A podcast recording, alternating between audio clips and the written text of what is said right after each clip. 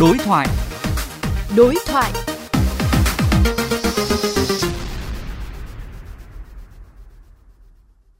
À, mới đây thì à, Sở Giao thông Vận tải cũng đã ban hành kế hoạch triển khai cái việc mà thí điểm xử lý phạt nguội à, đối với các phương tiện vi phạm tải trọng khi mà không còn ở hiện trường.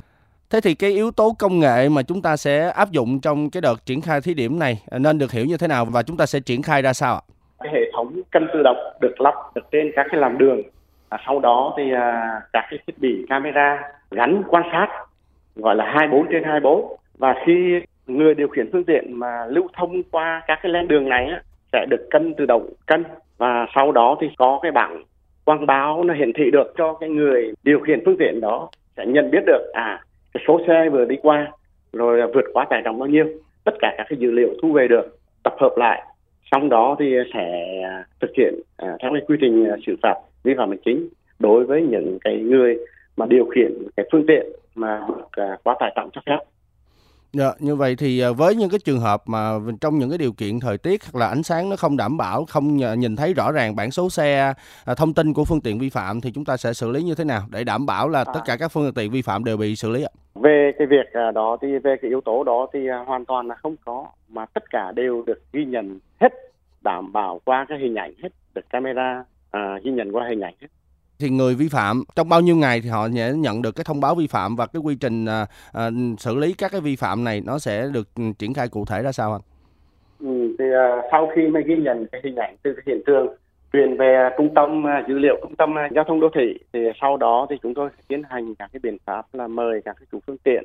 rồi hoặc là các cái chủ phương tiện mà ở các cái tỉnh thành khác thì chúng tôi sẽ gửi cái dữ liệu nó phải tùy theo cái phương tiện mà vi phạm trên địa bàn nào và đăng đăng ký kinh doanh hoạt động trên cái địa bàn nào á chúng tôi sẽ gửi về đó, giống như vi phạm ở thành phố Hồ Chí Minh. Nhưng với chủ phương tiện với xe là ở ngoài Hải Phòng, ở Hà Nội, thì chúng tôi sẽ gửi các cái dữ liệu về ngoài kia để mà các cái đơn vị khác tiến hành xử lý. Và các cái dữ liệu này phải được kết nối về à, cục à, quản lý đường bộ. Thì cái thời gian thì à, nó phải tùy theo các cái phương tiện, rồi đối với các cái chủ doanh nghiệp điều khiển phương tiện là đóng trên địa bàn nào. Cái thứ hai nữa thì cái việc mà chấp hành xử lý vi phạm hành chính à, nếu như mà chúng tôi mời trực tiếp làm việc nếu như mà không chấp hành thì chúng tôi sẽ gửi qua cái hệ thống cục đường bộ rồi về trung tâm đăng kiểm để và xử lý. Trên thực tế thì cái việc mà mà các chủ phương tiện vi phạm về tải trọng vẫn là rất phổ biến. Thì uh, ngành giao thông chúng ta mong mỏi điều gì để có thể qua cái đợt thí điểm này có thể được uh, gọi là là hạn chế tối đa những cái vi phạm này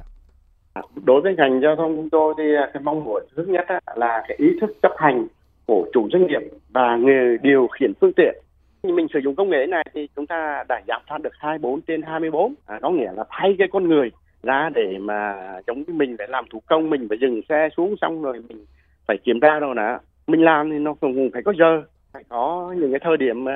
trong ngày. Tuy nhiên cái hệ thống này là giám sát được 24 trên 24 nên bắt buộc khi mà lưu thông trên những cái tuyến đường này thì phải chấp hành.